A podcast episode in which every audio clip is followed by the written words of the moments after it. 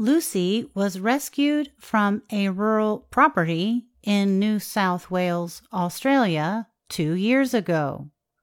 She was suffering from chlamydia, a disease widespread among koalas.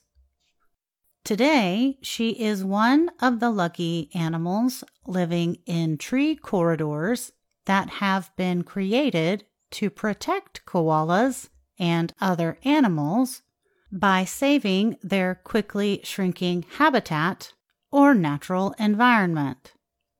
The corridors, planted by the local conservation group Bangalow Koalas, are made up of large systems of plants.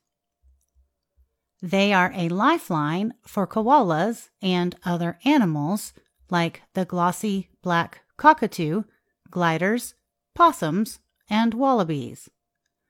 All of them are endangered or at risk of becoming extinct. The corridors provide a safe path across the koala's increasingly broken habitat. This permits increased genetic mixing and protection from human threats. Our corridors are actually trying to get them away from humans, from cars, from dogs, said Linda Sparrow, president of Bangalow Koalas. They can safely move across the landscape and not have to put up with us humans.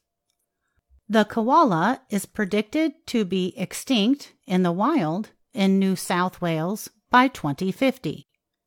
Some of the biggest threats include wildfires and habitat loss through land clearing for development. Koalas have already been declared endangered in several Australian states.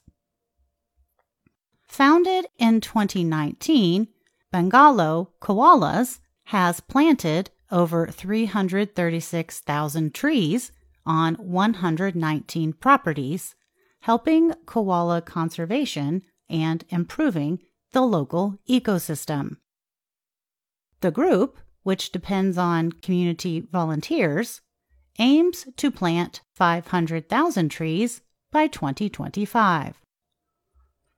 The neighbor would want to join, and then another neighbor will want to join, Sparrow said, describing increasing the number of people involved in the corridor.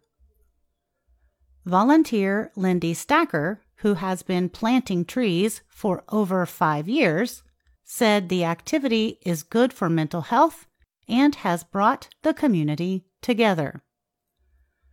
A recent report by the Australian Koala Foundation said the animal was worth an estimated $3.2 billion per year to the tourism industry. However, the World Wildlife Fund Australia reported concerning declines in koala populations in Australian states, with a 50% drop in Queensland and a 62% drop in New South Wales since 2001. Sparrow remains committed to the cause. I can't imagine a world where there's no koalas in the wild, she said. We're going to do everything we can possibly to make sure that doesn't happen.